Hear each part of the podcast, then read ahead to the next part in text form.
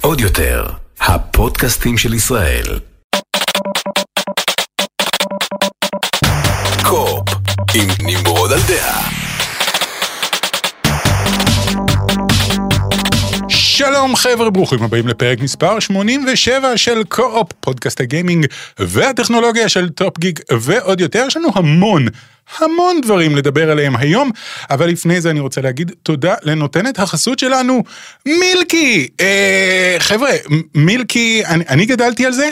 הילדים שלי גדלים על זה, אני חושב שכולכם מכירים את מילקי, אין צורך להגיד, זה כאילו basically המעדן הכי מוכר אה, בישראל. גיליתי היום שאני יותר זקן ממילקי, אה, שזה קצת אה, מבאס, הוא ב-2019 חגג 40 שנה. אה, חבר'ה, אני חייתי עד היום בידיעה מוחלטת שיש רק שלוש דרכים לאכול מילקי, שאני חושב שכולכם, בואו, תגידו את זה יחד איתי, או כאילו קודם את כל הקצפת ואז אחר כך את השוקולד, או בצורה הנכונה. הנכונה, שזה ככה כל פעם עם הכפית אתה לוקח קצת קצה וקצת שוקולד, או אם אתה פסיכופת מוחלט, אתה מערבב את זה ואוכל. לא שאני רוצה לרדת עליכם אם זאת השיטה שלכם, אבל אתם פסיכופטים. השיטה הנכונה היא, היא קצת קצת.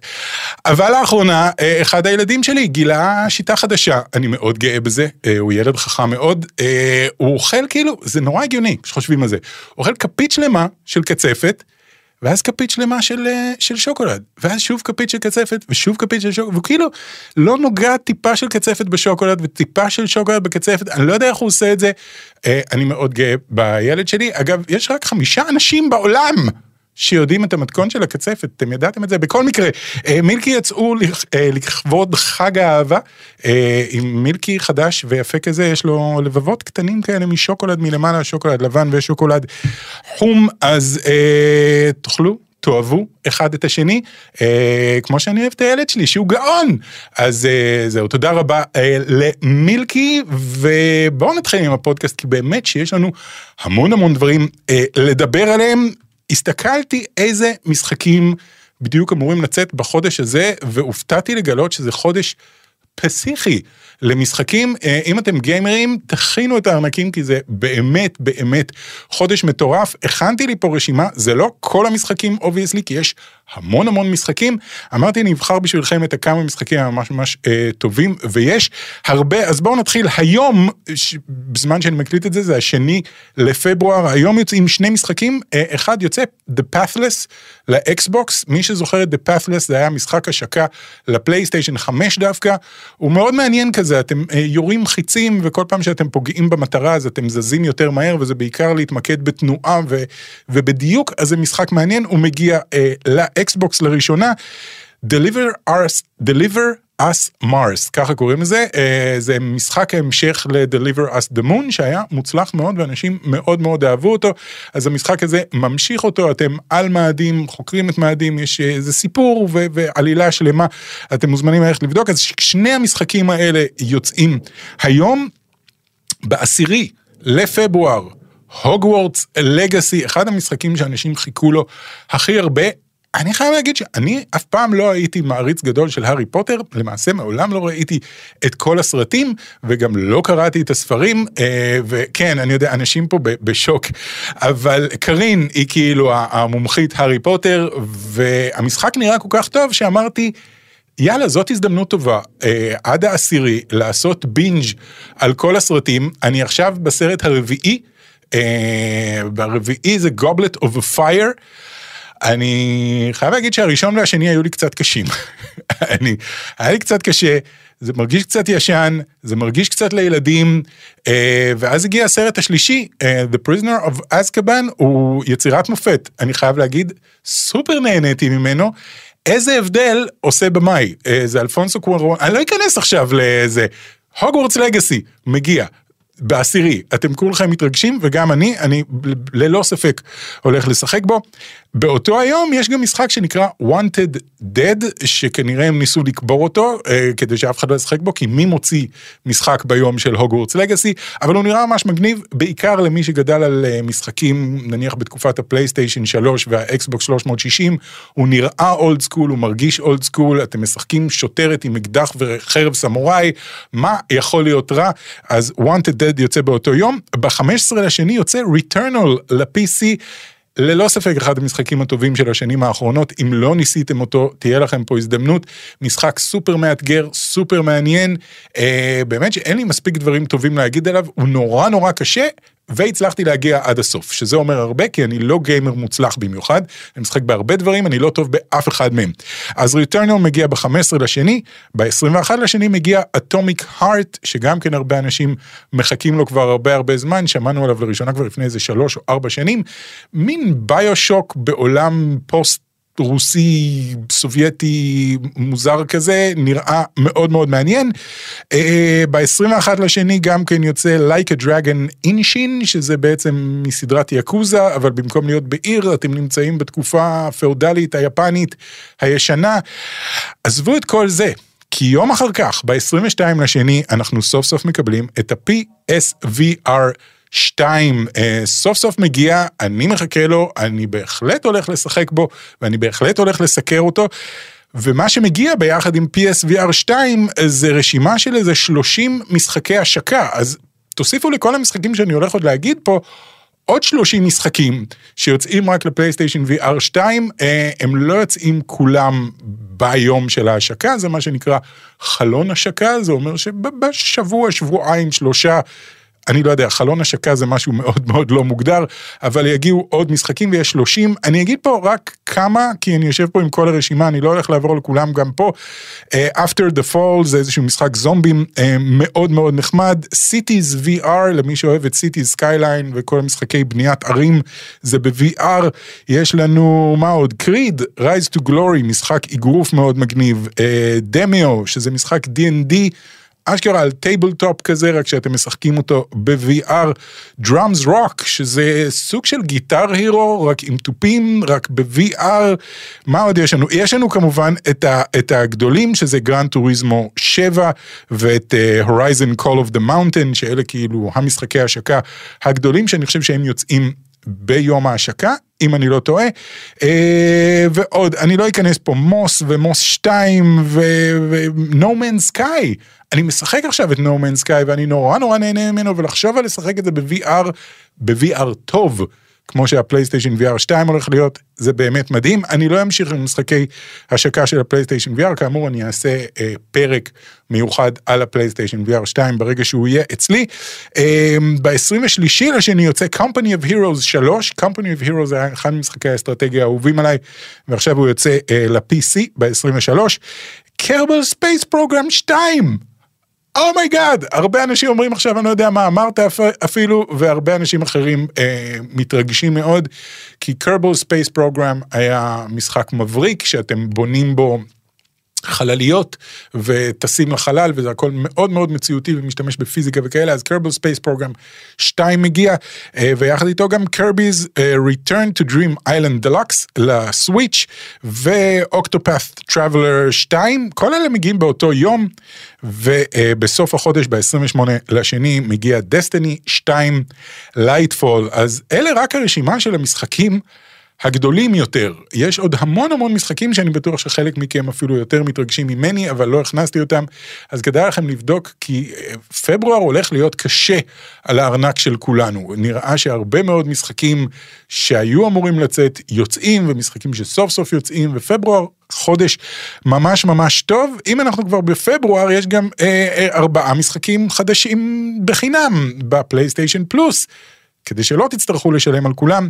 אז אה, המשחקים של פלייסטיישן פלוס לחודש פברואר הולכים להיות Evil Dead The Game, שזה מין משחק אה, שאחד משחק מפלצת והשאר משחקים שורדים כזה, רק שבתור שורדים יש לכם את אש מ-Evil Dead עם מסור בתור יד ו-shotgun ביד השנייה. יש את אולי אולי וורלד שזה משחק סקטבורד מאוד חמוד כזה, פלטפורמה מעניין. Destiny 2, שוב, Destiny דוחפים את עצמם עכשיו בכל מיני מקומות. Destiny 2 Beyond Light, הם כנראה רוצים לתת לאנשים לנסות את זה לפני שמגיע אה, החבילת הרחבה Lightfall. ומאפיה, Definitive Edition, אה, המשחק מאפיה הישן והטוב שקיבל רימייק למנוע חדש אה, ונחשב לאחד המשחקים הטובים, אז כדאי לכם כל אלה יהיו זמינים בחינם.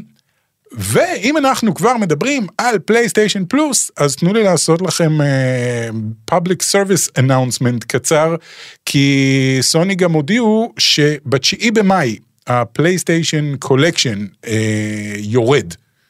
אתה מכיר את הפלייסטיישן Collection? כל מי שקנה פלייסטיישן 5 ויש לו פלייסטיישן פלוס קיבל 20 משחקים, משהו כזה, 20, לא יודע כמה, שהם כאילו המשחקים הטובים של הפלייסטיישן 4, יש שם את God of War ו-Shadow of the Colossus, ולא יודע, מלא מלא משחקים, אה, ואז יש לכם גישה אליהם בחינם. בתשיעי במאי הפלייסטיישן Collection יורד לחלוטין, כנראה בגלל שזה מתנגש להם עם הפלייסטיישן פלאס אקסטרה ופרימיום וכל הדברים האלה, אבל יש לכם עד התשיעי במאי אה, לעשות להם add to library, אז פשוט תיכנסו עכשיו, תעברו משחק משחק, תעשו לו add to library ואז הם יישארו שלכם.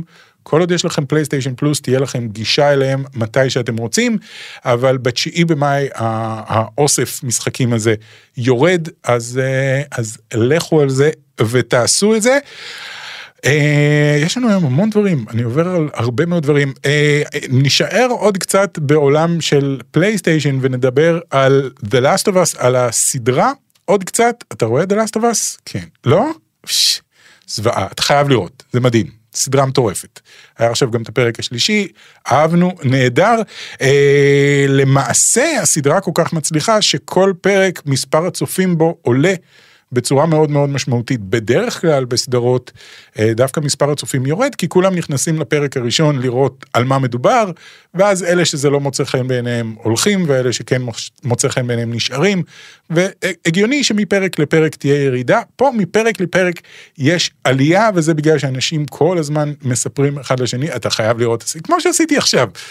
אה, אתה חייב לראות את הסדרה, סדרה נהדרת, אה, באמת, אחת הסדרות הטובות שראינו.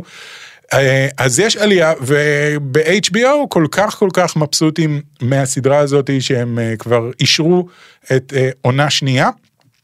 עכשיו, היות ואנחנו יודעים שהעונה הראשונה, כל העונה הראשונה מספרת את כל הסיפור של המשחק הראשון, של The Last of Us, העונה השנייה הולכת לספר את הסיפור של The Last of Us 2, שרובנו עדיין לא התאוששנו מהטראומה הקשה שהמשחק הזה מביא לכם, ומהדיכאון הקיומי הנוראי שהמשחק הזה מביא לכם, הוא משחק מבריק ונהדר, אבל הוא כל כך עצוב וכל כך קשה.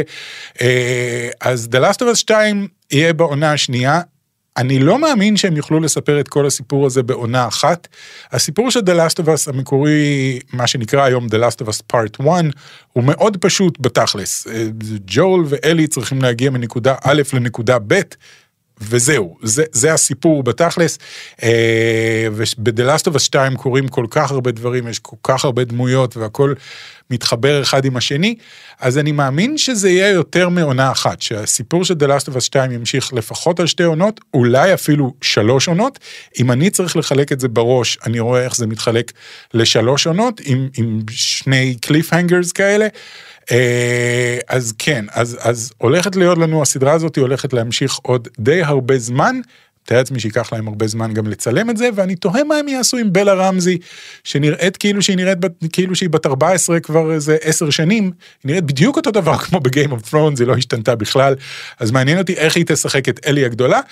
מה שבטוח, סתם, זה לא בטוח, אבל המעריצים חושבים שהם גילו מי הולכת לשחק את אבי, בגלל שניל דרקמן היוצר של המשחק ויוצר של הסדרה גם, אה, צירף במה זה היה? בטוויטר שלו אני חושב את השחקנית כן בטוויטר הוא צירף בתור חברה אה, איזושהי שחקנית שנראית נורא נורא דומה לאבי אז כל האינטרנט מתחיל אה, לשתף את התמונות שלה ולהגיד הנה זאתי הולכת להיות אבי אני בעד היא נראית ממש דומה לה למרות שיש את הבחורה עצמה שעליה עשו את אבי אבל כנראה שהיא לא ממש שחקנית.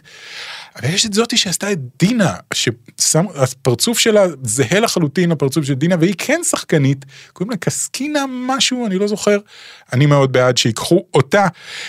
אה, בואו נעבור הלאה ל-E3 2023, שהוכרז שיחזור סוף סוף, תערוכת E3 תחזור סוף סוף להיות מה שהיא הייתה פעם, אה, זה כבר לא יהיה אונליין, זה יהיה במרכז הכנסים ב-LA, וכולם יוכלו, יוכלו לבוא ולשחק במשחקים חדשים ולשמוע את ההכרזות החדשות. ועכשיו אה, סוני, מייקרוסופט ונינטנדו הודיעו שהן לא הולכות להיות שם. אז קצת אה, נשאר לך לתהות מה כן יהיה שם. אז כן, כל החברות הגדולות כמו אקטיביז'ן ויוביסופט וכל חברות פיתוח המשחקים עדיין אה, צפויות להיות שם, אבל כשמייקרוסופט וסוני ונינטנדו לא מגיעות, אז אתה טועה מה נשאר מהתערוכה הזאת. אה, סוני כבר כמה שנים לא משתתפת.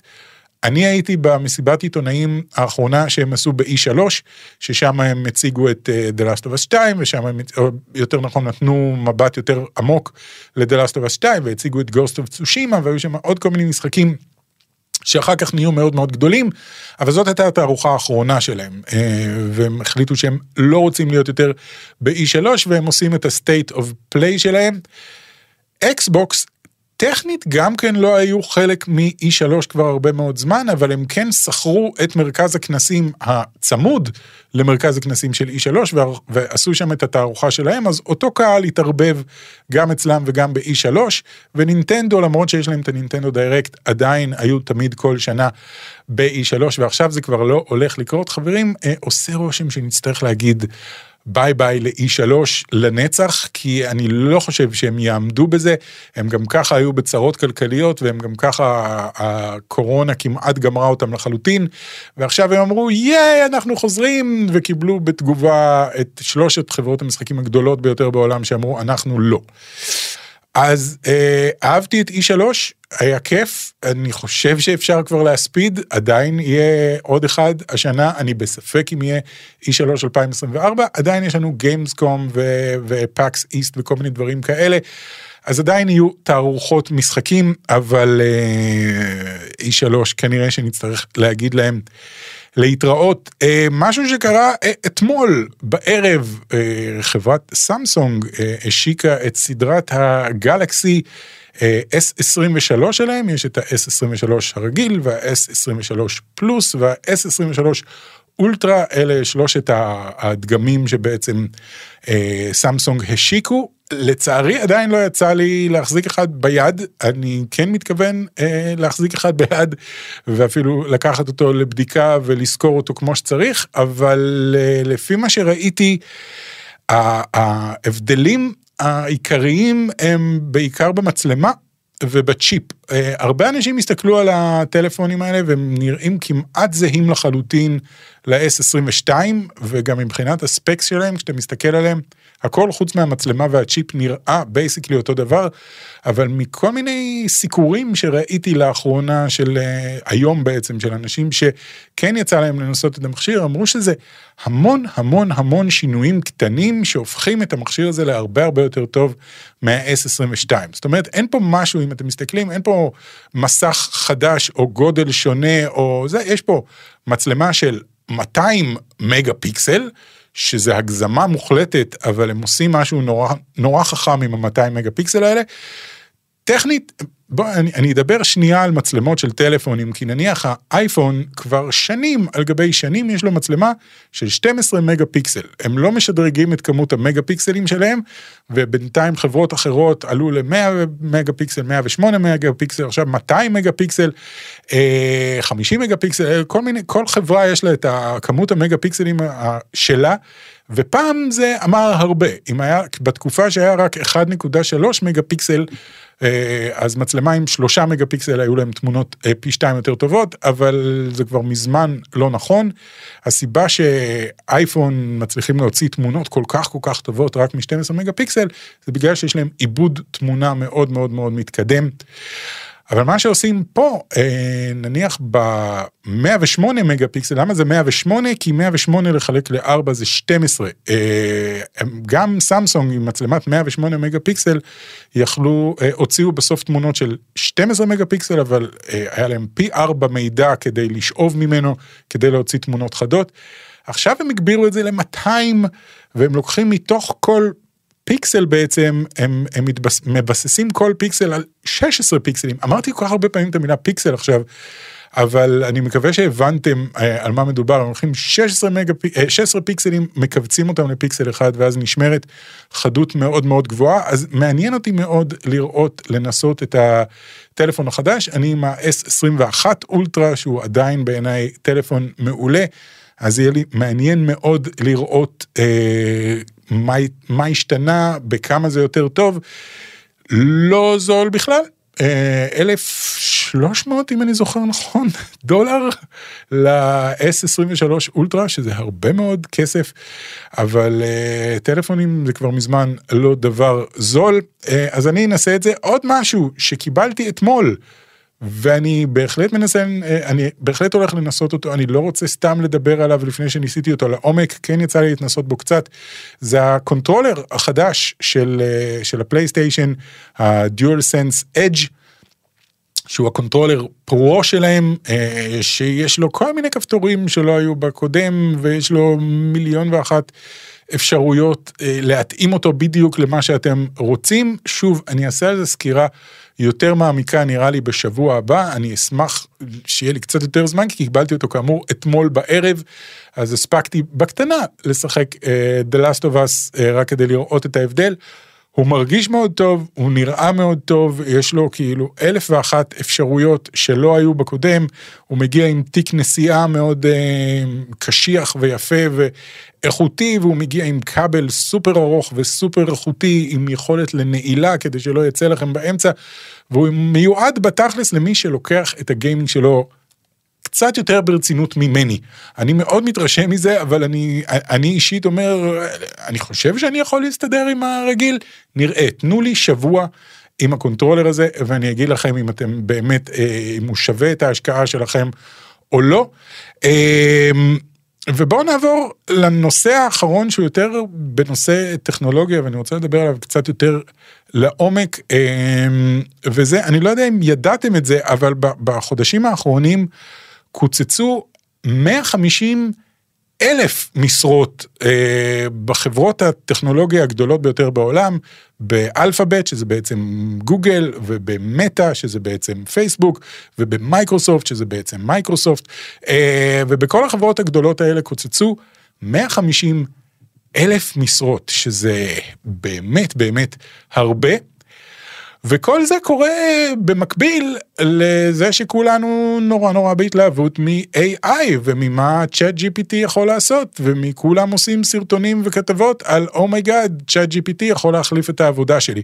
אז נשאלת השאלה האם כל ה-150 אלף משרות האלה קוצצו בגלל שהחברות האלה שה-AI שייך להם, למייקרוסופט אופן AI, בעצם צ'אט GPT שייך להם, ולמטה יש את ה-AI שלהם, ולפייסבוק, לגוגל יש את ה-AI שלהם.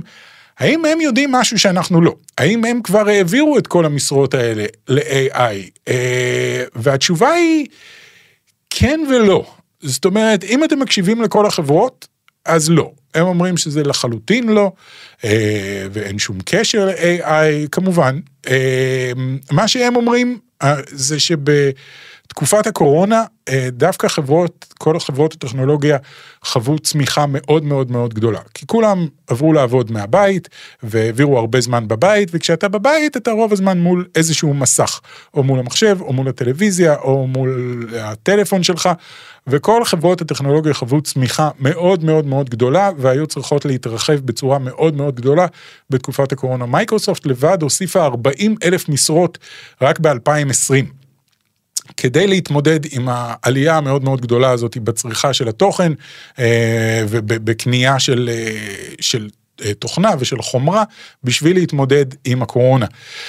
הקורונה די נגמרה, היא לא ממש, אבל היא עברה להיות משהו הרבה יותר סביל שאנשים יכולים להתמודד איתו, ואנשים חזרו לאט לאט למשרדים, היה תקופה שכולנו חשבנו שזהו, כולנו נעבוד מהבית עכשיו לנצח, אבל אנשים חוזרים להם לאט לאט למשרדים, ועכשיו כל חברות הטכנולוגיה האלה מוצאות את עצמם עם יותר אנשים ממה שהן צריכות, אז בגלל זה פוטרו 150 אלף איש. אה, האם להאמין להם? אני מאמין להם, אני חושב שזה נשמע הגיוני וזה נכון, ואני לא חושב אבל שאתה מפטר יותר אנשים ממה שלקחת בתקופת הקורונה, וגם אם מסתכלים ממש לעומק, מגלים ש... אני חושב ש-90 אחוז, אה, לא, אולי אני מגזים, או 80 ומשהו אחוז מהמשרות ש... שאנשים פוטרו, זה משרות של HR, כאילו Human Resources, משאבי אנוש, אה, ומשרות של מתכנתים. שאלה בדיוק שני דברים ש-AI עושה הכי טוב.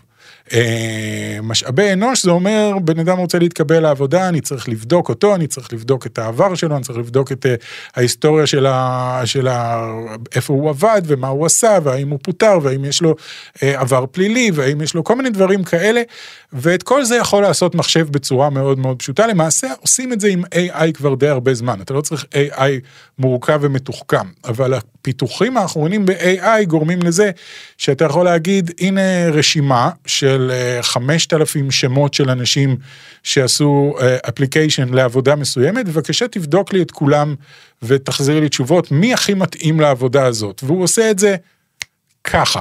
אה, הוא עושה את זה ברגע אחד, ואומר לך, הנה שלושת האנשים שהכי מתאימים לעבודה. במקום בן אדם שזה היה לוקח לו עכשיו אשכרה חודש, חודשיים לבדוק את כל האנשים האלה ולהשוות ביניהם אה, ולהגיע למסקנה. האם המסקנה של ה-AI יותר טובה מהזאת של הבן אדם? לא יודע, לא יודע להגיד לכם. מצד אחד לא, כי אתה צריך בן אדם שיהיה, שייקח בני אדם לעבודה ולא תוכנה. מצד שני, היא עושה את זה הרבה הרבה יותר יסודי והרבה יותר מהר. והרבה יותר בחינם, שזה העניין העיקרי פה. מעבר לזה, מתכנתים גם כן, מתכנתים עושים פעולות סך הכל רוב הזמן הם לא ממציאים תוכנות אלא הם כותבים קוד. ו-AI כמו GPT-3 אה, ועוד תוכנות אחרות יודעות לכתוב קוד הרבה יותר מהר והרבה יותר מוצלח ולמצוא באגים בקודים שהם כתבו אה, הרבה יותר טוב מבן אדם. אז בצורה מעניינת, דווקא משאבי אנוש ודווקא תכנות הם, אה, הם העבודות שקוצצו הכי הרבה. אה, גם ראיתי שדיברו על זה שיותר נשים מגברים, אבל זה על 56 אחוז לעומת 44 אה, אחוז, שזה כמעט חצי חצי, אבל כן מעניין לראות שדווקא יותר נשים. ואתם צריכים לשאול את עצמכם את השאלה הזאת, מה אתם הייתם עושים בתור מנהל. אם יש לכם חברה שאתם צריכים לנהל אותה בצורה הכי יעילה, ככה שהיא תכניס כמה שיותר כסף ותוציא כמה שפחות כסף ותהיה כמה שיותר יעילה, והייתי אומר לכם, אה, אתה יכול לשכור 15 איש שיעשו עבודה והם צריכים משכורת והם צריכים אה, אה, הטבות והם צריכים ביטוח והם צריכים כל אלף ואחת דברים והם לפעמים חולים והם לפעמים לא מגיעים והם לפעמים לא עושים את העבודה כמו שצריך והם די איטיים כשחושבים על זה, או פשוט הנה, תלחץ פה על כפתור וזה יעשה את זה בשבילך. מה הייתם עושים? מה, מה אני הייתי עושה בתור מנהל? האם הייתי יכול להרשות לעצמי להגיד, לא, אני הולך על בני אדם, בגלל שאני מאמין בבני אדם. חברות אחרות שהולכות על AI יעקפו אותי בסיבוב, יהיו להם רווחים הרבה יותר גדולים, הם יהיו הרבה יותר יעילים, הם ייתנו לקהל שלהם בדיוק את מה שהוא רוצה, בדיוק עכשיו, אם אני צריך לחכות 20 יום כדי שאתה תעשה משהו, או שהוא יכול לעשות לי את זה בעשר דקות, אני אלך אליו. ואני אשלם לו את הכסף ולא לך. אז אני חושב שאין פה כל כך ברירה אלא ללכת לכיוון AI. אני יודע שבכמה פודקאסטים האחרונים יצא לי לדבר די הרבה על AI, אבל זה בגלל שצריך לדבר על זה, זה בגלל שאנחנו אה, עומדים פה בפתחו של איזשהו עידן חדש גם מרגש וגם מפחיד וגם מעניין מאוד, שבו, וקיבלנו עכשיו רק טעימה מאוד מאוד קטנה, ה-AI שקיבלנו עכשיו זה כזה baby step, זה ממש AI קטנים שיודעים לעשות דברים טכנית בסיסיים, כבר עכשיו זה מאוד מאוד מאוד מרשים. אה, ומאוד מאוד מפחיד, אבל הגרסה הבאה, Chat GPT 4, או GPT 4 יותר נכון, תהיה לפי מה שהבנו, פי 500 יותר חזקה ויותר חכמה. עכשיו, יש איזשהו ציטוט של הבעלים של OpenAI, ציטוט שרץ באינטרנט כי הוא קליקבייטי מאוד, שבתוך מרכאות הוא אומר, אתם הולכים להתאכזב מ-Chat GPT 4. והוא באמת אמר את זה, אבל הוא אמר את זה כחלק ממשפט יותר גדול, וזה מה שאוהבים לעשות ב click bait, לקחת רק חלק ממשפט ולשים אותו בתור הציטוט. המשפט שלו היה, קראתי באינטרנט כל מיני השערות לגבי צ'אט GPT 4 והדברים שהוא יכול לעשות. חברים, זאת לא General AI, אנחנו עדיין, זה לא תוכנה חושבת, כמו שצ'אט GPT 3 זאת לא תוכנה חושבת, היא, תעשה דברים הרבה הרבה הרבה יותר מדהים. מדהימים מ-GPT 3, אבל אם אתם חושבים שזאת הולכת להיות אה, אה, אישיות אמיתית, אתם עומדים להתאכזב. אז כמובן שכל האתרים לקחו את המשפט אתם עומדים להתאכזב, שמו על זה מרכאות כי זה ציטוט ישיר. אה, אז כן, אז, אז חברים, כדאי מאוד להיות עם האצבע על הדופק לגבי AI, ואם אתם תוהים, מה אני יכול לעשות? אני כותב תוכן, אני אה, מתכנת, אני יוצר, אני גרפיקאי, כל מיני דברים שכבר היום אנחנו רואים אה, את ה-AI משתלט על התחומים האלה, מה אני יכול לעשות כדי לשמור על העבודה שלי? התשובה היחידה היא Prompt Engineering, תתחילו ללמוד Prompt Engineering, זה אומר לדעת מה לכתוב ל-AI, כי ה-AI לא יכולה לעשות דברים לבד, מה לכתוב ל-AI בשביל שהיא תיצור אה, את התוצאה הכי טובה, זה קצת כמו להיות צלם. פעם בשביל להיות צלם היית צריך ציוד נורא נורא מקצועי ונורא נורא יקר והיית צריך להבין בזה וללמוד את זה כדי להוציא תמונה טובה. מאז אה, איכויות המצלמה השתפרו כל כך שהיום כל אחד עם טלפון יכול לצלם תמונה מדהימה. עדיין אם תיתנו לצלם מצלמה הוא יצלם את זה יותר טוב ממה שאתם, אני יש לי תיאוריה שאומרת שאם תיקחו מצלמה ותשימו אותה על חצובה ורק תבקשו מבן אדם רגיל ללחוץ על, ה, על הכפתור ומצלם ללחוץ על הכפתור, התמונה של הצלם תראה יותר טובה כי הוא יודע יותר טוב מה הוא עושה. אני לא יודע, צריך לבדוק את זה, יכול להיות שאני מגזים, אבל הוא כן יודע מה לעשות במצלמה, איך להוציא את התמונה הכי הכי טובה כדי שזה יראה הכי טוב והכי מקצועי, ואני מאמין שזה מה שהולך להיות ב-AI. אתה יכול להיכנס ל-AI ולהגיד לו, תעשה לי תמונה של אה, ספורטאי רץ על, אה, על מסלול ריצה עם בקבוק קוקה קולה ביד, ואתה יכול להיות prompt engineer שיודע בדיוק איך להוציא את התוצאה הכי מקצועית והכי טובה והכי יפה שבאמת אה, חברות פרסום ירצו לקחת. אז אה, תרשמו לעצמכם prompt engineering. זאת העבודה הבאה שלכם, אתם תהיו prompt engineer במקום צלם, במקום כותב, במקום מתכנת.